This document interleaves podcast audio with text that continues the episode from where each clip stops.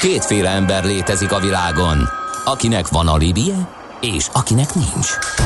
Az elsőnek ajánlott minket hallgatni, a másodiknak kötelező. Te melyik vagy? Millás reggeli, a 90.9 Jazzy Rádió gazdasági mapetsója. Ez nem animi, ez tény. Jó reggelt kívánunk! Ugye itt tartunk, igen, ez a Millás reggel itt a 90.9 Jazzy Rádión, július 20-án kedden reggel 8 óra 9 perc Korkántor Endrével. És Gede Balázsral. És a 0630 20 10 909-es SMS, WhatsApp és Viber számmal. Budapest legfrissebb közlekedési hírei, itt a 90.9 Jazzin. A Balaha tér és környéke nagyon nehezen járható, ahogy ezt megírta nekünk Zita is legutóbbi üzenetében, ahol az Asztória után a Ferenciek irányába ugye a buszsávnak helyet kell cserélni a kiskörútra kanyarodó autók sávjával, na itt aztán hosszan lehet várakozni a forgalomban. Kérlek szépen az m 0 autóút Hárosi Nagyduna híd mellett futó kerékpárutat lezárták mert a heves esőzések után egy hosszabb szakaszon leomlott a kerékpárút melletti rézsű. Hát ez, hát ez is egy jó információ, köszönjük szépen. És akkor az a téma, amit beharangoztunk, illetve amiről beszélgettünk ugye a múlt héten, amikor is Matolcsi György egybankelnök úr vázolt egy két eurós javaslatot, és ezt megvitattuk Pogácsa Zoltán közgazdásszal, akivel egy kicsit a magyar euró kérdésére is rátértünk. Egy másik nézőpontot is szeretnénk ebből látni, gondoltuk, hogy folytatjuk ezt a történetet, mert izgalmas. Egy unió, két euró, tehát Madár István a Portfolio.hu vezető elemzője a vonalban. Szervusz, jó reggelt! Sziasztok, jó reggelt! Szia, jó reggelt! Hát, hát ugye, ugye hogy egy bankelnök úr elképzelése egy észak-déli osztás volt, ö, és kétféle euró bevezetését javasolná, vagy, vagy forgalomba hozatalát javasolná. Mi beszélgetünk Pogácsa Zoltánnal, ő azt mondja, hogy ebben lehet realitás, de nem észak-dél, hanem, hanem közép és periféria mert hogy ott vannak nagy különbségek, akár észak felé, ugye említette Írországot, Finnországot, ahol azért az euró okozott problémákat, vagy az euró bevezetése, vagy megléte, mint fizetőeszköz. Úgyhogy egy ilyen, ilyen felütéssel megyünk ennek neki, és vagyunk kíváncsiak arra, hogy neked mi a meglátásod. Hát ugye onnan lehet kiindulni, hogy az euróról tudjuk, hogy nem tökéletesen működő konstrukció. Ugye számtalan probléma van vele, egyrészt nincsen egységes gazdaságpolitikája, emiatt a válságokban tökéletlenül reagál a, a, a különböző kihívásokra, és ezt valahogy meg kell javítani. Ugye ez a megjavítás általában arról szokott szólni, hogy fűzzük szorosabbra a gazdasági kapcsolatokat, a gazdaságpolitikai koordinációt, például legyen nagyobb költségvetés, és, és a jövedelempolitika is legyen összehangolt, és akkor ezzel, ezzel lehet ezt megoldani. Ugye a másik ma- ma- megoldás az, hogy azt mondjuk, hogy felfedezzük azt, hogy hát az egyes országok azért nem tudnak az euróvezet előnyeiből részesedni, mert kilógnak egy kicsit onnan, és ezért is nem működik jól az eurozóna, nekik csináljunk egy külön euróvezetet. Ugye itt alapvetően három kérdés van, az egyik az, hogy, hogy kik legyenek ezek az országok, Igen. a másik az, hogy technikailag ezt hogyan lehetne megvalósítani, a harmadik meg az, hogy egyébként jó-e egy euróvezetnek, vagy egy Európai Uniónak, ha két, euró, két uh-huh. valutaövezet van benne. Ugye az, hogy kik legyenek benne, abban szerintem jól érezhető a vita, ugye, itt például Pogácsa Zoltán vagy Matolcsi György véleménye alapján, mert nem egyértelmű. Ugye, hogyha azt mondjuk, hogy ez valamiféle gazdasági fejlettséghez kötjük, amit egyébként azért lehet vitatni, mert a, az euróvezetbe való belépés és az ottani sikeresség nem, nem egyenesen arányos azzal, hogy mennyire fejlett egy ország, akkor akkor persze mondhatjuk azt, hogy a periféria, a, a keleti EU blokkok, illetve a, a, a déli, déli periféria az, amelyik, amelyik egy közös valutát igényelne.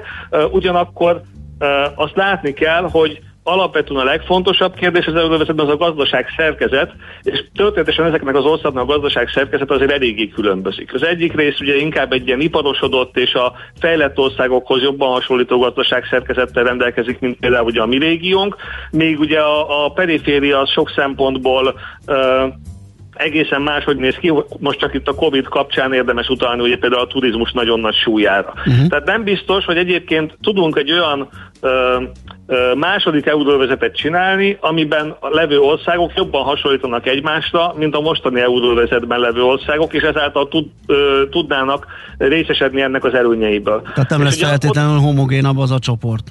Így van, pontosan, ahogy mondott, tehát nem biztos, hogy homogénebb lesz, és nem biztos, hogy emiatt jobb lenne a helyzet. A másik kérdés ugye az, hogy ezt technikailag hogy lehetne megvalósítani. Ugye a jegybankelnök a digitális pénzek hozta ezt összefüggésben, abból a szempontból szerintem logikusan, hogy a jelenlegi pénzügyi rendszerben azért borzasztó nehéz lenne egy ilyet kivitelezni. Valószínűleg ez egy évtizedes projekt lenne legalább, amikor lehet, hogy a problémák egy része megszűnne, vagy egészen más típusúakká válnának. Tehát egy ilyen, ilyen projektbe belevágni finoman szóval is kockázatos, és még egyszer mondom, nem látszik, hogy utána mi, mi, mi lesz a helyzet. Tehát például a kétféle euró, mondjuk nevezük euró 1-nek és euró 2-nek, mi lesz az átváltási árfolyam? Azok hogyan mozognak egymáshoz képest? Ugye mivel beszéltünk arról, hogy heterogén a, a, lenne a, a második csoport, ezért fölmerül a kérdés, hogy nagyon szép, de mi van akkor, hogyha mondjuk a második csoportban a, a a, a különböző sokkok miatt, gazdasági sokhatások miatt az egyik, egyik része az országoknak az euróhoz képest leértékelni, a másik felértékelni szeretne. Bízzuk -e ezt a piacra, vagy próbáljuk meg rögzíteni ezt az árfolyamot, ugye, és lehetne még sorolni, tehát van egy csomó olyan kérdés, amit, amit nagyon nehéz kezelni. Kétségtelen, hogy csábító például abból a szempontból, ugye van egy olyan közmegegyezés, hogy azok az országok, amelyek az elmúlt évtizedekben veszítettek a relatív versenyképességükből, ugye főleg a déli periférikus országok, azoknak egy egyszerű leértékelés jól jönne. De az is nagy kérdés, hogyha le, megkapnák ezt az eszközt, akkor nem élnének-e vele folyamatosan, mondván, hogy nem tudják intézményileg kitermelni magukból a, a versenyképesség javító lépéseket. Tehát nagyon sok kérdés van ezzel kapcsolatban, hogy megkérdőjelezi a működőképességét egy ilyen ötletnek, bár kétségtelen a digitális pénz segítene hozzá, de ugye ez a másik, ami miatt egy kicsit látszik, hogy science fiction ötlet, hogy azért a digitális pénz bevezetése, ami, amihez nagyon-nagyon sok őrült fontos kérdés kötődik, hogy legyen-e még a bankoknak pénzteremtő képessége, legyen-e a, a, a jegybank tulajdonképpen az új, új pénzügyi rendszernek egy sokkal fontosabb szereplője, és a kereskedelmi bankok sokkal kevesebb dolgot tegyenek-e. Tehát van egy csomó olyan kérdés, amit, amit egy digitális pénz bevezetésével meg kell válaszolni. Tehát azt mondanám azt, hogy talán összességében még a világ pénzügyi rendszerében egy nagyobb kérdéskör, mint maga az euró bevezetés, vagy az euró technikája. Hát nagyon izgalmas maga a kérdés, főleg, hogy így foglalkoztat sok mindenkit, de egyáltalán ha, ha már a, a mondjuk ugye a periféria országoknak a helyzetéből okultunk, mi a helyzet azzal, hogy nekünk szükségünk van erre? Ez is egy régi vita, még még egy 2019-es cikkedet is megtaláltam ebbe a, a, a, a kérdésbe, hogy, hogy nekünk, magyaroknak, Magyarországnak um, érdemes-e csatlakozni, vagy nem. Ugye hát nem csak politikai, de inkább a politikai részét vegyük ki, és nézzük a, a pusztán gazdasági részt. Igen, ez egy borzasztó érdekes kérdés, ugye alapvetően két, ez egy állandó költséghaszon kérdés, azzal, hogy eladjuk vagy odaadjuk az önálló jegybanki politikánkat, és helyette megkapjuk az Európai Központi Bank politikáját, az ebből fakadó esetleges veszteségek és kockázatok nagyobbak-e, vagy kisebbek-e, mint az a haszon, ami a, a közös pénz bevezetésével jár. Ugye ezzel kapcsolatban gyakorlatilag szinte évente újra értékelődnek a dolgok, ha jön egy válság, akkor megnézzük, hogy hogy vizsgázik benne az euróvezet, hogy vizsgáznak benne azok az országok, amelyek, amelyek önálló valutát fizetőeszközt használnak, és megpróbálunk valamiféle egyenleget vonni, hogy akkor ki járt jó jobban. Eddig egyébként úgy néz ki a dolog, hogy, hogy azt látszik, hogy igazából azért a fegyelmezett önálló nemzeti gazdaságpolitika az fontosabb mércéje ennek, mint az, hogy mennyire is önálló a gazdaságpolitika. Tehát a fegyelmezettség, a jó, jó hazai nemzeti gazdaságpolitika az sikerre tudott vezetni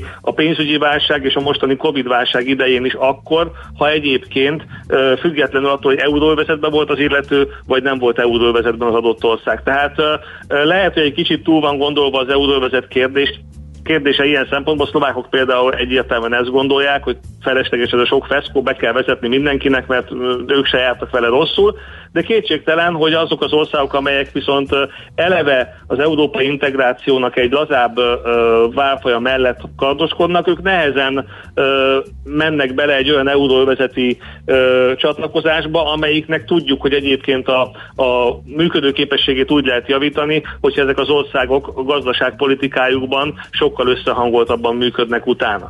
Tehát ezeket a kérdéseket vágjuk újra és újra meg, és nagyon érdekes egyébként ebből a szempontból, hogy például most a gazdaságpolitika különböző szereplőinek konfliktusaiban ki milyen helyet fog elfoglalni esetleg az euróbevezetés kérdésében. Szerintem ez a következő időszaknak egy ilyen izgalmas kérdése lehet, hogy esetleg a jegybank vagy a kormányzat, a pénzügyminisztérium változtat-e valamit azon az álláspontján, hogy mikor és hogyan kell az euró, eurót bevezetni. Ugye itt egy dolgot érdemes megjegyezni, hogy például ugye maga ez a Covid válság, amit, amit most szenvedtünk el, és egészen más természetű volt, mint a pénzügyi válság, már nem mutatott akkora igényt egyébként szerintem arra, hogy önálló monetáris politikája legyen az országoknak. Kétségtelen, hogy például a Magyar Nemzeti Bank 3000 milliárd forint e, e, ugye, növekedési hitel program keretében forrás be tudott pumpálni a gazdaságba, de azért tegyük hozzá, hogy az Európai Központi Banknak viszont három eszközvásárlási programja dübörgött gőzerővel ugyanebben az időszakban, tehát úgy tűnik, hogy azért ott is már a nem konvencionális és a válságkezelő eszközöket sokkal rutinszerűbben használja az Európai Központi Bank, mint mondjuk használta azt a pénzügyi válság elején. Tehát ilyen szempontból lehet érvelni az euróbevezetés mellett. Én azt gondolom, hogy, hogy, hogy egy óvatos euróbevezetési stratégia megfelelő Magyarországnak, ami ugye a kormányzat hivatalos álláspontjához képest a, az euró bevezetés a hangsúlyos, a, a, az ellenzéknek a, a, a minél előbb eurót bevezetéséhez képest pedig az óvatosságot szeretném mhm. hangsúlyozni, tehát egy kicsit ilyen középutas ö, ö, véleményem van nekem ebből a szempontból. Ö, ugye az látszik, hogy az MNB ö, megfogalmazott egy ilyen euróbevezetési kritériumrendszert, aminek a, a, a nagy része egyébként teljesen érthető és logikus volt, egy kisebb része meg úgy tűnt, hogy igazából azért van, hogy meg lehessen indokolni, hogy miért nem kell nekünk Igen. belépni az euróvezetbe. Kicsit ki, kiebb lehessen tolni a határt mindig, és így akkor így, így van, ugye nagyon mindig rábólintani, de közben tolni egyet a határidőn. Mi, mi lenne a megfelelő időpont? Tudom, hogy ezt most nehéz így rábökni, és azt a kritériumrendszert három mondatba el, elsorolni, ami alapján ezt az óvatos bevezetést lehetővé tenni, de nagyjából melyek azok a sorokpontok, amelyek megvalósulása lenne szükséges ahhoz, hogy itthon nálunk euró legyen?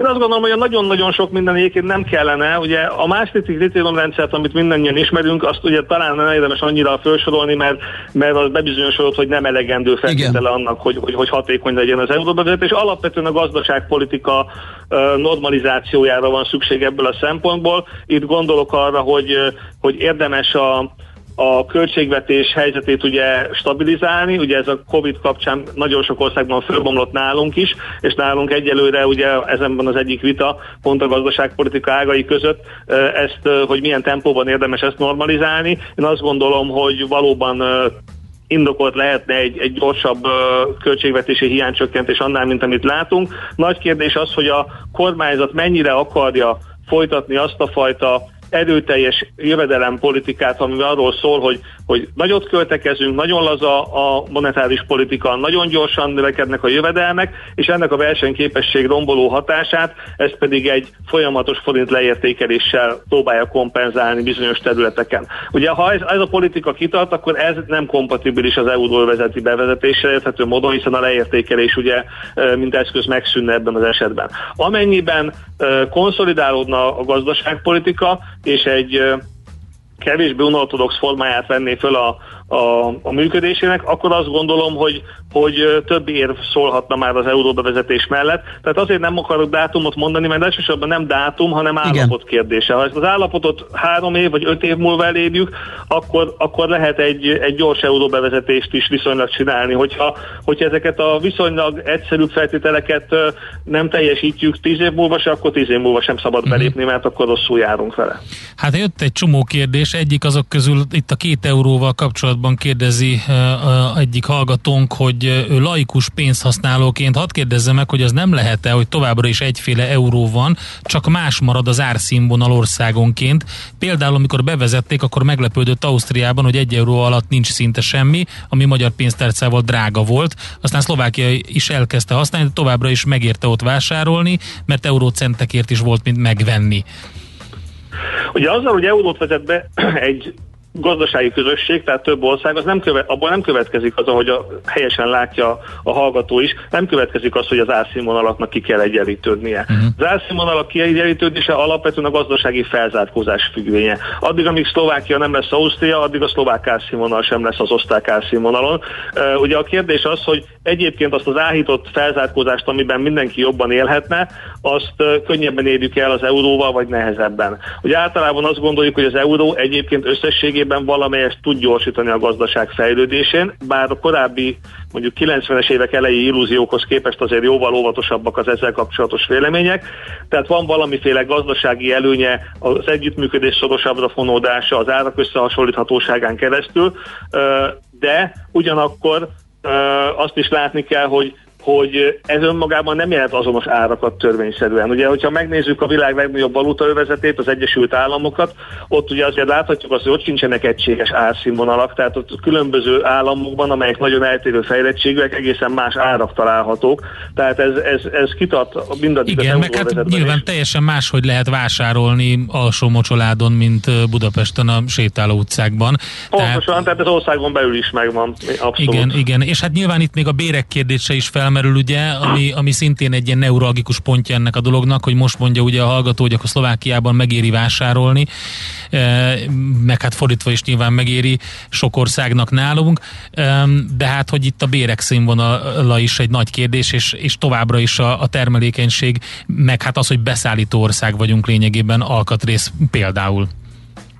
Igen, ugye a béreknél a helyzet ugyanaz kicsit, mint az áraknál, hogy nem maga az euró fogja megváltoztatni, hanem hogyha az euróval sikeres ország vagyunk, akkor, akkor a, akkor, akkor magasabbak lehetnek a béreink, ha meg nem, akkor euróval együtt sem lehetnek magasak. Uh-huh. Tehát uh, uh, itt, itt sem az euró a, a, a mérföldkő. Nyilván az euró jelent egy sokkot az árakra, meg a bérekre, mert egyszer át kell váltani mindent forintól euróra, és vannak trükközések, ügyeskedések, próbálkozások, de azért általában ezeket a tapasztalatok szerint jobban meg lehet fogni, mint ahogy azt a közvélemény általában ezt nyilván szokta tartani.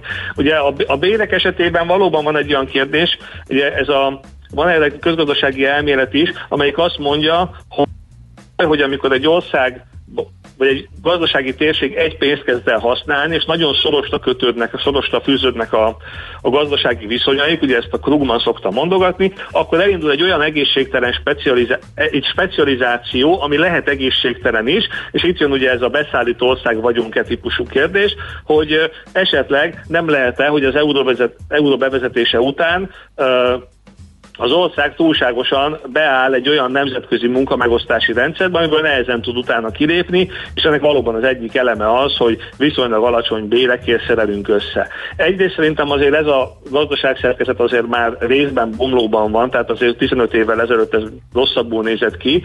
Másrészt itt is fölmerül a kérdés, hogy ezt euróval valóban uh, annyira berögzítjük-e, amennyire szeretik néhányan mondani, vagy azért ez alapvetően azon múlik, hogy egyébként az ország gazdasági fejlettségéhez elengedhetetlenül szükséges oktatási, egészségügyi, intézményi környezet, az kitermeli-e a magasabb értéket előállítani képes embereket, és itthon tudja ezt tartani, mert akkor a gazdaság szerkezet átalakulása működhet az euróvezeten belül is. Tehát mm-hmm. nem kell feltétlenül lehessen euró, de kétségtelen, hogy ez egy, egy ismert és létező kockázat kockázata az euró bevezetésnek. Én azt gondolom, hogy e- erre is azért alapvetően az igaz, amit az előbb mondtam általánosságban, hogy azért az euróvezeten belül is lehet ilyen sikersztorikat írni, akkor, hogyha egyébként a gazdaságpolitika jól teljesít. Ugye, és itt szokott lenni ez a megkövet, megkülönböztetés, hogyha, hogyha normatívan nézzük a dolgot, hogy, hogy jó-e az euró, vagy nem jó, akkor azt mondjuk, hogy tökéletes gazdaságpolitikával valószínűleg van egy kis előnye az euróbevezetésnek, tehát érdemes az eurót bevezetni. Ha ha meg ilyen leíró jelleggel nézzük, és azt nézzük, hogy a gazdaságpolitika mennyit botladozott az elmúlt 30 évben mondjuk Magyarországon, meg a régió más országaiban, és akkor nyilván sokkal óvatosabb alapállást tehetünk ilyen leíró jelleggel, mondván, hogy azért elég sok mindent sikerült már elrontani ebben az időszakban ahhoz, hogy hogy tartsunk attól, hogy egy euró bevezetés után mondjuk egy újabb túlköltekezési vagy, vagy egyéb típusú gazdaságpolitikai hiba az elhozza el azt, hogy valóban megreked a gazdasági felzárkózásunk és nem folytatódik tovább. Hát oké, emésztjük a szavaidat, köszönjük szépen, sok mindent belesülítettünk ebbe a abszolút. pár percbe. És még lehetett és volna, ha lenne még 16 órán. Van mit gondolkodni rajta, nagyon szépen köszönjük István. Köszi, jó munkát, szép napot! Köszi, Szia. nektek is! Madár Istvánnal a Portfolio.hu vezető elemzőjével folytattuk ezt az eszmecserét, ami hát Matocs György két eurós felvetéséből indult. indult és már több közgazdásszal is beszélgettünk róla. Következő műsorunkban termék megjelenítést hallhatnak. Aranyköpés a millás reggeliben. Mindenre van egy idézetünk. Ez megspórolja az eredeti gondolatokat. De nem mind arany, ami fényli. Lehet kedvező körülmények közt gyémánt is. Moholi Nagy Lászlóra emlékezünk, 1895-ben ezen a napon született, és hát azt mondta egyszer, sőt, talán ez a leghíresebb mondása. Most nem emlékszem pontosan, hogy ha azon a tárlaton, ahol, ahol állandó kiállítása van Londonban, hogy ez van-e a falra írva, mint idézet, de megkockáztatnám, hogy igen, nem, nem biztos. Az a lényeg, hogy azt mondta, nem a tárgy, az ember a cél. És Hát ugye róla lehet tudni, hogy direkt képzőművészt mondtunk itt az elején, mert ugye minden volt. Minden. Teoretikus, oktató, ipari forma tervező, fotós, fotós és a többi. Hát Chicagóban hunyt el, ahol ugye a Chicago Illinois Műszaki Intézet tervezőiskola volt, az ala, alapító atya volt eh, ennek az intézménynek, de többek között ugye a híres Németország eh, híres, híres Bauhaus iskolájában eh, is tanított, mégpedig meghívásra Walter Gropius német építész hívta meg, ugye, hogy meghív, meghívta, hogy tanítson a híres Bauhaus iskolájába, Gropiusról is elég sokat beszéltünk a múltkor formatervezés kapcsán. A lényeg a lényeg, hogy Hát mi a festőművész, és ugye Mondrian képe jutnak eszünkbe, amikor, um, amikor Moholin nagy képeket látunk esetleg, mert, mert hatott abszolút uh, The Style munka is látható műveiben, úgyhogy uh, hát uh, én, én szerintem sok órákat, napokat lehet eltölteni azzal, hogy nézegetjük, olvasgatjuk a, az ő művészetét, gondolatait, úgyhogy Igen, rá és hát fájóan fiatalon mondhatni, 51 Igen. évesen hunyt el ugye betegen, leukémiásan, ami akkoriban a 40-es években még mm, gyakorlatilag semmilyen szinten nem volt kezelhető, tehát még meg hosszabbítani sem sikerült a, az életkilátásait az ilyen típusú beteg, betegeknek, és 1946. november 24-én hunyt el. Tehát uh, Maholi Nagy László. Aranyköpés hangzott el a millás reggeliben. Ne feledd, tanulni ezüst, megjegyezni arany. Innen oda, ezt ennyiért, onnan ide, azt annyiért, majd innen oda ezt, és vissza azt. Emennyiért, közben bemegyünk oda azokért, és átvisszük amoda. Amennyiért, mindezt logikusan, hatékonyan, érted? érted? Ha nem, segítünk. Észjáték, a millás reggeli logisztika rovata.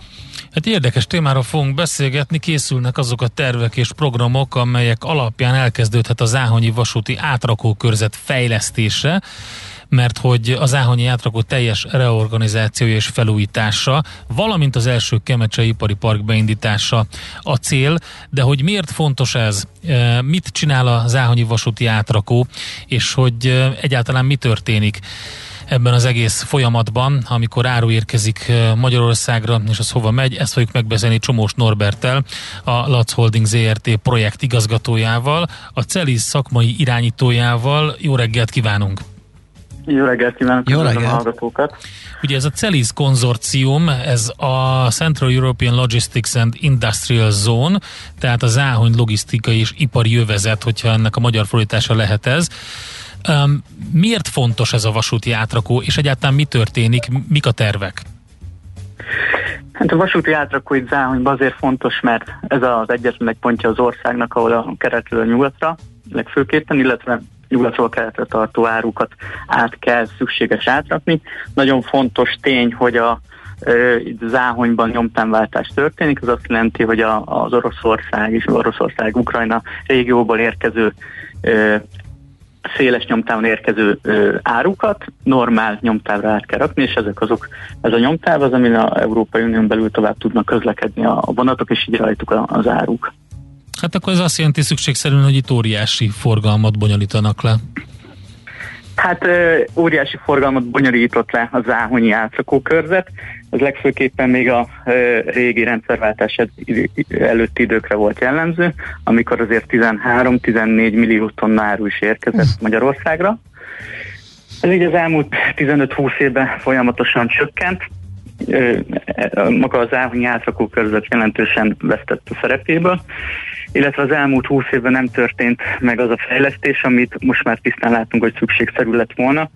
Ástruktúrálódott itt a vasúti ellátási lánc és a szállítás is.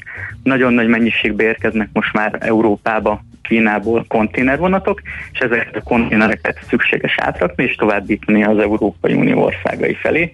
Ez az, amiért nagyon fontos az, hogy az áhonyi körzet fejlesztése megvalósuljon, és ezekből a mi évenként duplázódó vannak mennyiségekből, jelenleg túlterhelt Brest-Malasevice vonal mellett, ez a Záhonyi, tehát Oroszország, Ukrajna, Magyarországi régen már bejáratott útvonal újra fényében tudjon tündökölni, tudja ezeket, ezeket a vonatokat fogadni minél nagyobb mennyiségben. Fontosnak tartunk kihangsúlyozni, hogy ezeket a vonatokat, konténervonatokat a mai nap is fogadjuk, tehát a technológia megvan rá, csak ezek a gépek, berendezések, eszközök egy olyan 20-25 éves eszközök, ezeknek a felújítása, modernizálása mindenképpen szükséges. Oké, tehát akkor megvan az igény arra ezek szerint, hogy ez megtörténjen. Nyilván a, a pandémia változtatott a helyzeten. Most az elmúlt 15-20 évről esetleg majd tud, beszéltünk, hogy ha marad idő, hogy mi oka volt annak, hogy hogy nem történtek meg a fejlesztések, de inkább arról beszéljünk, hogy, hogy hogyan alakított át mondjuk a pandémia az áruszállítást. Azt lehetett hallani, hogy, hogy konténerhajók érkezése és hajó, hajó szinten elég sok probléma volt a világban. Így van, ez a pandémia rávilágított arra is, hogy a vasúti ellátási lánc az jóval kevésbé érzékenyebb erre a, a pandémiás helyzetre, hiszen egészségügyi felszerelések is érkeztek Kínából vasúton Európai Unióba, illetve Magyarországra is. Arra is rávilágított, hogy, hogy az ellátási láncot a Kína itt az Egyövezet Egy út program keretében mindenképpen szeretné diversifikálni, és ennek a diversifikálásnak az egyik, egyik eleme a vasúti ellátási lánc, és jelenleg a vonatok, tehát Kínából az Európai Unióba érkező konténeres vonatoknak a 90-95%-a a fehér orosz lengyel átmeneten keresztül érkezik, ami politikai szempontból pertinent egy kisé labilissá vált, de ettől a szemponttól függetlenül két-három napokat várakoznak már a vonatok uh-huh. ezen az átmeneten, és mindenképpen igény van arra, Kína szempontjából, hiszen Kína az Európai Unióban mindenképpen el fogja juttatni az áruját. Az árujel ugye az Európai Uniónak Kína már a legnagyobb partnere kereskedelembe, illetve Kínának az Európai Unió, az árujel bezárva. Mindenképpen szükséges az, hogy ezeket az utakat Kína diversifikálja, és ebbe abszolút partnernek tekint Magyarország felé, hiszen ez a program, a CELIS program, Kemecse Ipari Park és az Áhonyi átrakó körzet majd a körzetre kitérnék, reorganizációja, az felkerült a kínai kereskedelmi minisztériumnak a, a reformbizottságának a listájára, és a kínai állam figyelemmel kíséri ezt a programot, ennek a fejlődését, ennek a megvalósulását. Oké, okay, az egész körzetről beszéljünk egy picit. Milyen felújításra kell eszközölni, milyen reorganizációra van szükség? Hát az elmúlt 20-25 év elmaradt, elmaradt fejlesztéseit és célszerű fejlesztéseit vittük az ITM elé, mutattuk be ezeknek a szükségszerűségét. Ugye szó van a legfő, egyik fontos eleme, hogy kivegyük a részeket ezekből a kereskedelmi folyamatokból, azaz a konténer átrakót modernizáljuk, itt azért uh, hossz, uh, tehát európai szabvány szerint 740, minimum 740 méteres hosszú vágányszakaszokat alakítsunk ki, és új korszerű modern átrakó berendezéseket uh, telepítsünk a konténer átrakásra, és mellette úgy néz ki, hogy a kínai partnerünk hogy nagy igény lenne egy úgynevezett elkereskedelmi központra, uh-huh. tehát az elkereskedelmi kapcsolatban érkező árukat az áhonyi átrakó körzetben tárolni, és akár onnan továbbítani Európa városai felé. Aha, ez, a, ez érdekes, ez, ez nagy kikötő városokban jellemző Európában. Így van, hát ahogy ö, ö, kínai partnerek mondták, azért ez a, az áhony számukra egy szárazföldi kikötő, tehát ők, ők így nevezik a, az ilyen nagyobb logisztika elosztó központokat, de azért emellett a kontinent átrakó, mert nagyon nagy fókuszban van az ömlesztett áru. Itt egy azért a mai napon is a Dunafer ellátás egy olyan ezer, vagy egy millió, egy millió ezer tonnával éves mennyiségben érkezik vasért és egyéb alapanyagok, illetve a földtalpinnak kerül továbbítás egy 3-400 ezer tonna per év mennyiségben ömlesztett áru. Itt a gravitációs szúzda helyett egy úgynevezett vagonbuktatót, körbuktatót tervezünk megvalósítani, amivel az áruk új, korszerű és gyorsabb módon kerülhetnek kitárolásra és normál kocsikba történő átrakásra. Mikorra várható ez a fejlesztés, és az, hogy elindulhat a működés? De ez egy nagyon jó kérdés, hiszen az anyagot azt most adtuk be az ITM-re. Mi úgy látjuk, hogy abszolút támogatott, és a Palkovics úr elmondta, hogy abszolút támogatott a vasút fejlesztése, hiszen azért a magyar állam a következő tíz éve közel 4000 milliárd forintot fog költeni vasúti infrastruktúra fejlesztésre, és 2000 milliárd forintot gördülőállomány fejlesztésre. Ebbe a képbe, és abba a képbe, az állami képbe, hogy váljon Magyarország közép-kelet-európa logisztikai előkö, elosztó központjába. Nagyon fontos, hogy ugye a, délről, tehát a kikötőből érkező árukat is Magyarországon keresztül, illetve az egyre erősödő és évenként duplázó forgalmat generáló vasúti, tehát végig szárazföldi ellátási láncnak a magyarországi belépési pontját, és így a magyarországi infrastruktúráját megerősítsük.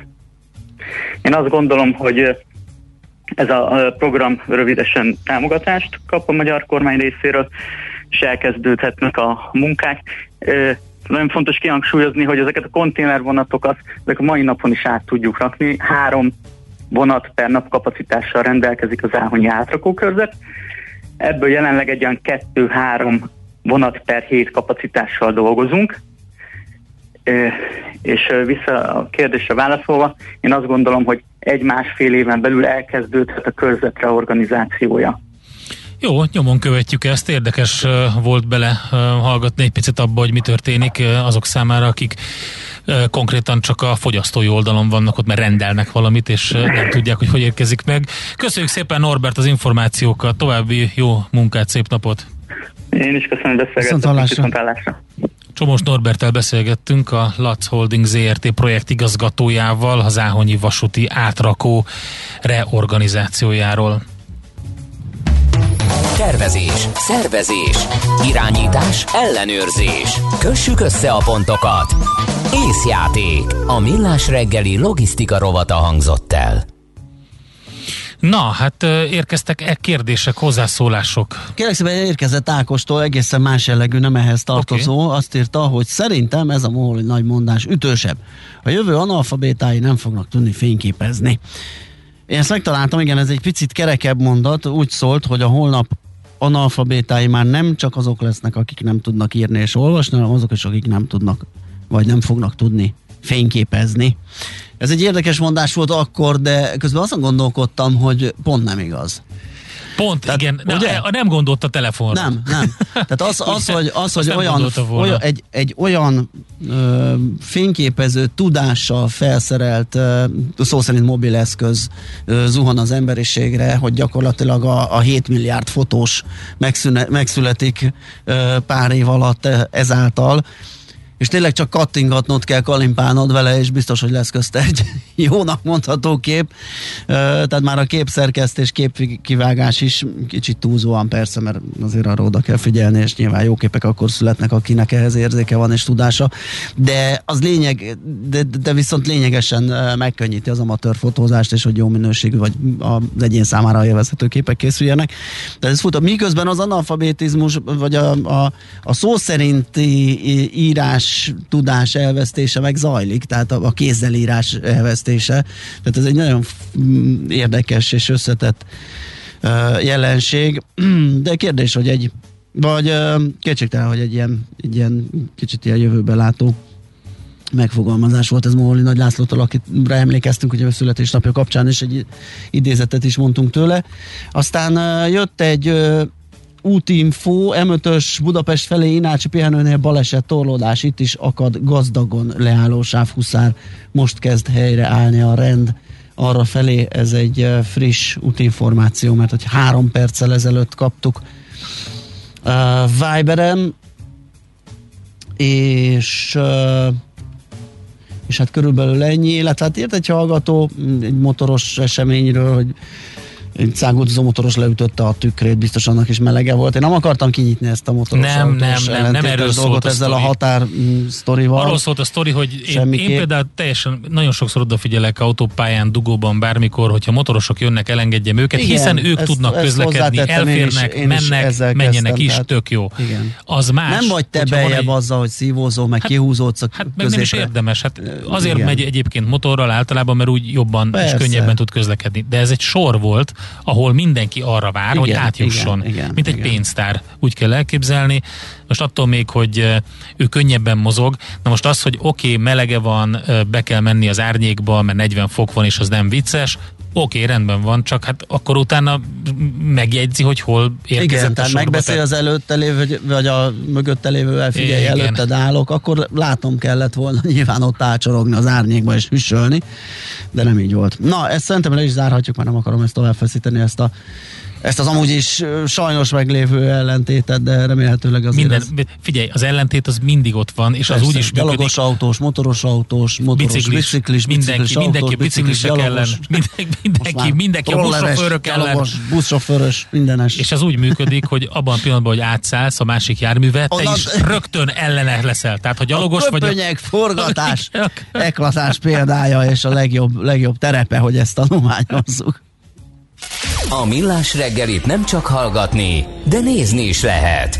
millásreggeli.hu Műsorunkban termék megjelenítést hallhattak.